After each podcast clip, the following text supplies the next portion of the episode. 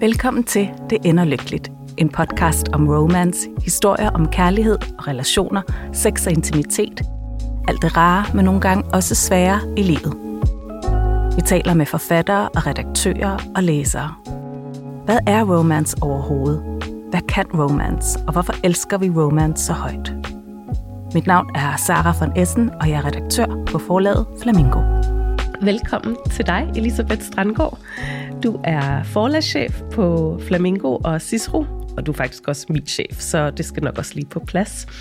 Øhm, jeg har lidt lyst til at sige, at du har læst det hele, set det hele, hvad angår Feel Good og Romance. I hvert fald har du arbejdet i det her hjørne af branchen en, en årrække, og med bøger, der ender lykkeligt. Hvad, øh, vil du ikke lige fortælle, hvad dit arbejde egentlig går ud på? Jo, det vil jeg gerne. Hvor lang tid har du? Nej, sådan helt koncentreret kan man sige, at øh, jeg er jo forlagschef for Flamingo og Cicero, som du nævnte. Og det betyder, at det er jo, hvad skal man sige, det er jo mig, der står på mål for, at, øh, for økonomien i sidste ende, øh, og den skaber vi jo sammen ved at sørge for, at vi antager de rigtige titler øh, på en økonomisk bæredygtig måde, at vi pakker dem rigtigt ind og får dem ud over rampen til læserne og lytterne på den rigtige måde. Det er jo verdens bedste arbejde. Det ved du alt om, men det er det jo bare. Det er det jo netop bare. Men hvor længe har du været i branchen, og hvor længe har du været på Gyldendal? Jeg har været på Gyldendal i knap tre år, ja. øh, og så har jeg været i branchen i omkring 25 år efterhånden hvordan begyndte det for dig, øh, den her sådan romance feel good optagethed? Jamen, øh, for mig var det, der var det film, fordi det var jo før tv-seriens tid. øhm, men det er sådan, ja, det begyndte, jeg tror, jeg har været sådan omkring 10, 11, 12 år, og øh, vi var flyttet fra øh, København til Sønderjylland. Og der, der kunne man, altså det var virkelig en åbenbaring, der kunne man lørdag formiddag især, så viste de på tysk tv 40 film og jeg blev helt vildt optaget af, at det er jo romcoms, øh, øh, særligt med Catherine Hepburn i hovedrollen. Hun har indspillet en lang række film der i 40'erne, som er mega seje, og som jeg faktisk tror, man, man godt kunne se i dag. Det er Woman of the Year og Adams Rib, og med sådan enormt stærke kvindelige mm. karakterer faktisk også. Og så, så var det sådan en screwball romcom, Øh, jeg synes, de var mega fede. Totalt optaget af det her øh, univers. Altså, det var virkelig der, det begyndte for mig med, med altså, ka- særlig kærlighed til romcoms, faktisk. Ja. Så det er ligesom noget, du har haft med dig så i dit arbejde, at det på en eller anden måde begyndte der. Altså, kan man simpelthen tegne en lige linje. Ja, måske kan man egentlig godt. Altså, mm-hmm. jeg kan i mhm. hvert fald huske, der, da jeg kom til Vangels forlag, mit første forlagsjob, så fik jeg så til opgave at lave, altså det var sådan lige kølvandet på Bridget Jones' Diary, som bare var blevet et kæmpe hit, og, ja. som jeg synes var fantastisk simpelthen i dag at måske, kan måske på nogle områder føles sådan lidt altmodisk, men dengang var der virkelig, hun var sådan den første, der gjorde det der med, du ved, hive kiksetheden frem og gøre den sådan virkelig. sjov, og ja. du ved, den der totalt relaterbare karakter, ikke? Øh, der er jo sket rigtig meget inden for det område, og men det er noget helt andet, men ja, ja. Altså, den står stadigvæk for mig som sådan en, det var virkelig en øjenåbner. Og havde jo, den havde jo været en kæmpe succes, så da jeg kom til Vangels forlag, så var det sådan lidt en del af opgaven, ja. over at lave noget, der hedder novelizations, så skulle jeg også, altså du ved, kigge efter chick lidt, som det hed dengang. Ikke? Ja. Og der var den første roman, jeg købte derud til, det var faktisk uh, Sophie Kinsellas Shopaholic, ja. øh, øh, den første i den serie, som jo eksisterer stadigvæk, og som vi jo udgiver på, på Flamingo. Ikke? Ja. Og det er jo romcom, kan man sige. Ikke? I høj grad, og meget også af en tid, ikke? men jeg er da jo. helt enig netop med det der Bridget Jones, at det var det her netop med sådan en, en, en kvindelig komisk inde, der, mm. Var, mm. der var fedt at læse og, og, og blive opmuntret af. Og netop også igen, yeah. sådan, kan man jo netop tegne trådene bagud til. Det var jo ikke første gang, at der netop var skægge kvinder. Nej, det var det På lærder og i bøger, men det havde, var, var meget 90 sagt. Ja, det var det. det, var det og den meget ja. af sin tid. Nu sagde du også novelizations. Hvad ja. betyder det? Jamen, det er sådan lidt, det er lidt sjovt at tænke på, fordi det slet ikke eksisterer i dag. Men dengang, der var det et kæmpe hit, når der kom typisk store Hollywood-film, så bliver der tit lavet ligesom, altså, øh, en roman, eller sådan en, ja, det er derfor, altså en roman baseret på filmmanuskriptet. Og store forfattere, sådan som Stephen King og alle mulige andre, har skrevet de her novelizations. Deres navn figurerer ikke nogen steder, men de fik en masse penge for det. Og vi solgte dem i stænger dengang. Det var helt vildt populært. No. Måske sådan 5-6 år Og så døde det fuldstændig. Og i dag er der jo ikke nogen, der vil drømme om at, Hvad var det så for at, nogle... at samle sådan en bog op. Ja, men var det så en bog og i, med udgangspunkt i hvilke film for eksempel? Det kunne for eksempel være uh, Saving Private Ryan, mener okay. jeg havde en. Ja. ja uh, en novelization. Det var sindssygt populært dengang. Ja, Nå, hvor det er lidt sjovt at tænke på. Altså nu handler den her podcast om netop det historier, der ender lykkeligt. Jeg sagde sådan indledningsvis, at du havde læst alt feel good og alt romance. Kan du ikke lige hurtigt oprise, hvad forskellen er på de to? Altså, vi plejer jo at sige, at øh, hvis det er hardcore romance, så kan du øh, ikke tage romance-delen ud af hi- øh, historien, øh, og så bevare selve øh, historien, når man så må sige.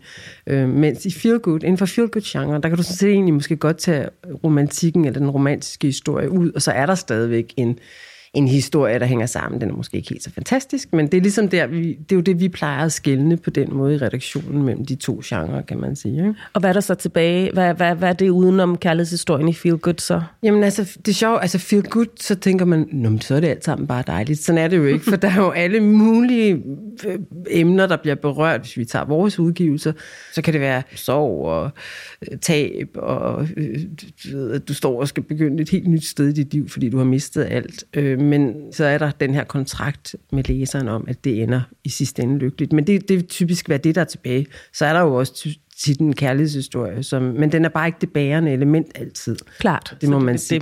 Det er det jo typisk i romance. 100 procent, ja. I dit arbejde, der får du jo netop mange manuskripter tilsendt fra agenter og fra scouts. Hvad er det, du læser efter, når du får sådan et manuskript? Det begynder jo egentlig allerede med, når de sender noget agenter og forlag, så er der en pitch. Og allerede der er man sådan, er det emnemæssigt noget, vi tænder på? Er det noget, vi tænker kan have gang på jord i Danmark? Og der kan man også se stor forskel på, hvem der er gode til at pitche deres øh, romaner og, og tekster. Det, det er der jo kæmpe stor forskel på. Og så vil det jo typisk være, altså vi har jo også et program, vi skal fylde, så hvad har vi meget af, hvad har vi ikke så meget af? Leder vi efter romcoms eller noget mere stor familiehistorie, noget episk? Så allerede der vil der være en, en screening. Men når vi så går i gang med at læse, så er det jo, altså det skal være plotdrevet. Det skal det bare. Der skal selvfølgelig være velskrevet, der skal være gode, relaterbare karakterer, så skal der være et stærkt plot. Det er ligesom essensen, altså for at vi kan gå videre med noget som helst. Og det plot skal ligesom åbenbare sig meget tidligt Ja, det også. skal- Altså det er ligesom, man præcis. skal være fængende på den måde. Ja, vi skal ikke læse 100-150 sider ind i et manus, før vi sådan, og så stadigvæk tænke, hvad må der skal ske? Altså, det skal, det skal være relativt fængende fra begyndelsen, ja. Det skal det. Jeg så, der var en af vores forfatter på Flamingo, der dedikerede en af sine bøger til øh, piger, der kan gå og læse samtidig. Og det yes. Synes jeg bare var sådan et meget godt billede på, ja. Ja. de, på de bøger, vi udgiver. Hvordan man gerne vil have fat i sin læser. At det, Præcis. at det skal være noget, man virkelig ikke kan slippe. Lige præcis. Og der er det gode jo, at man kan lytte i dag. Mm-hmm. Så kan man godt gå. Være sikker i og- trafikken. Og, Ja. ja. ja, lige præcis.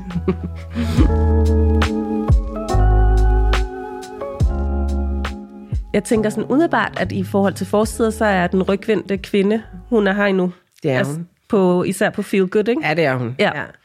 Og hvad er det, hvad, hvad, hvad, hvorfor er hun blevet sådan et, et fast indslag på, Jamen, det er et godt spørgsmål. på altså, de romaner? Nu kan man sige, at hun næsten er sådan et, et, et stempel for, det er denne her type bog, du får, hvis du køber en rygvind kvinde. Øhm, og det kan man mene om, hvad man vil, men jeg synes egentlig, det er meget fedt, at man kan signalere, hey, det er det her, det er den her vare, du typisk kan forvente at få. Det synes ja. jeg egentlig, der er noget meget fedt ved. Altså, det er jo ikke, fordi vi ikke samtidig også fornyer os og prøver at lave andre typer omslag, men altså, vi kan se, det virker, og folk ved, hvad de får, og Ja. det kan der jo være noget både trygt og godt ved.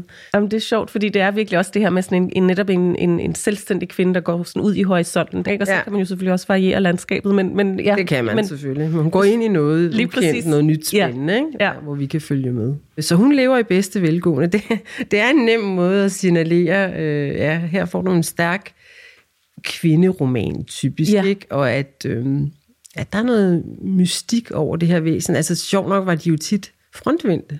For, ja. indtil den rygvendte kvinde dukkede op. Ikke? Ja. Og det er jo meget nemmere, kan man sige.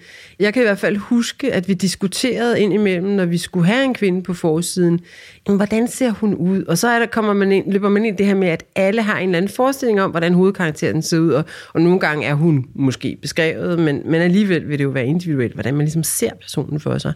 Og der var det jo en snedig løsning så at vinde, få en til at vende ryggen til. Og jeg kan faktisk huske, at vi gjorde det på en Shopaholics øh, hemmelige dagbog, tror jeg nok, den hedder, den første i serien der, da vi skulle lave den.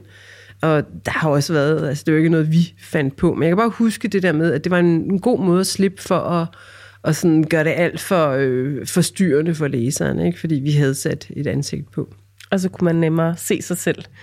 Måske i, også, også det, i ikke? måske. Ja, Ja. ja, lige præcis. Jeg synes virkelig, det var sjovt, at hun er der endnu, og så kan jeg bare se på romance-delen, der er det jo meget det her med at, at gå måske til det her tegnede, det grafiske, ja. i stedet for de her meget traditionelle, som jeg synes nu er meget dejlige, og som nu heller aldrig har virket særlig godt i Danmark, de her meget øh, sådan dramatiske hvad skal man sige, omfavnelser med mm, langt mm, hår og bryster mm, og mandlige overkrop og sådan noget. Dem har vi desværre aldrig rigtig sådan Nej. dyrket i Danmark. Nej, det er det sådan kan meget være, det er- amerikansk Det er romance. på tide at prøve det Ja, lige præcis. Men så netop mere over i det her tegnede univers, mm. som jeg tror også Sally Rooney mm. nok har været medvirkende til, og som jo også nok ja. er en måde at- at komme ud til lidt bredere igen. Mm. Altså det er jo godt, man kan tale mm. til sit kernepublikum, men nogle gange også lokke nogle andre til. Men det er lidt en svær balance, synes Ja, jeg. det er det. Ja. Men nu gange er man også nødt til at prøve at rykke lidt ja. på nogle grænser, fordi det er sjovt, fordi i mange år var det sådan, der var sådan en, øh, en sandhed i forlagsbranchen. Men, altså grafiske omslag, det kunne man ikke. Og det, det kan vi jo se, at det kan man jo faktisk Ja. godt nu. Ja. Fordi alene på øh, Flamingo har vi udgivet et par stykker her, Ja. på den ene, som udover at være blevet virkelig smukke, så får de jo også grus fra både læsere og anmeldere. Ja, og det er jo lige en meget fin overgang mm. over til det her netop, altså i forhold til modtagelsen mm. af de bøger, vi, øh, vi udgiver. Har du set en, en, en udvikling i det? Det er jo en meget ledende spørgsmål. Nej, her jo. jo, i den grad. Fra, altså, da jeg startede i branchen, hvor vi var jo fuldstændig prisket, altså vi var overladt til anmeldernes nåde, og den faldt vi jo aldrig, øh, altså de anmeldte os jo ikke, og det gør de jo stadigvæk ikke, de traditionelle dagblads øh, anmeldelser, de, øh, de beskæftiger sig jo ikke med, med vores type bøger. Øh, Så det var rigtig, rigtig svært at få formidlet ud, hey, vi findes. Og det er jo det fede ved internettet, ikke? Og det er sådan en slags demokratisering, kan man sige, af, af anmelderiet, fordi bogbloggere fylder jo selvfølgelig rigtig meget for os, for vores bøger. Og så ikke mindst øh, TikTok, som har været med til at, at give bogen en renaissance på den aller, aller fedeste måde. Ikke? Det er jo typisk unge læsere, dem, der, det også altid har været sådan en lille smule problematisk, øh, eller i hvert fald de senere år, man talt om krisen, ikke? på trods af Harry Potter osv., så, videre, så er den brede Ja ja. unge, altså, unge læsere, det, det har været svært at mobilisere dem. Så der er jo i hvert fald virkelig sket noget der. Det kan vi jo kun juble og lykke over. Så At de bøger, der simpelthen bliver anbefalet og optaget op netop af, af læsere selv, som ja. Ja. netop også anbefaler til hinanden med sådan en begejstring, som jo også er, præcis. er, er virkelig sådan fint. Det er rart også, at de har hinanden. Ja, det må man sige. Ja. Ja. Ja, det er virkelig en, det er en fantastisk ting for, for bogbranchen. Ja. Det er det bare.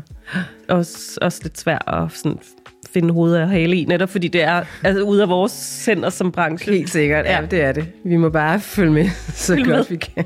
Tag læsebriller på og, og følge med. Ja.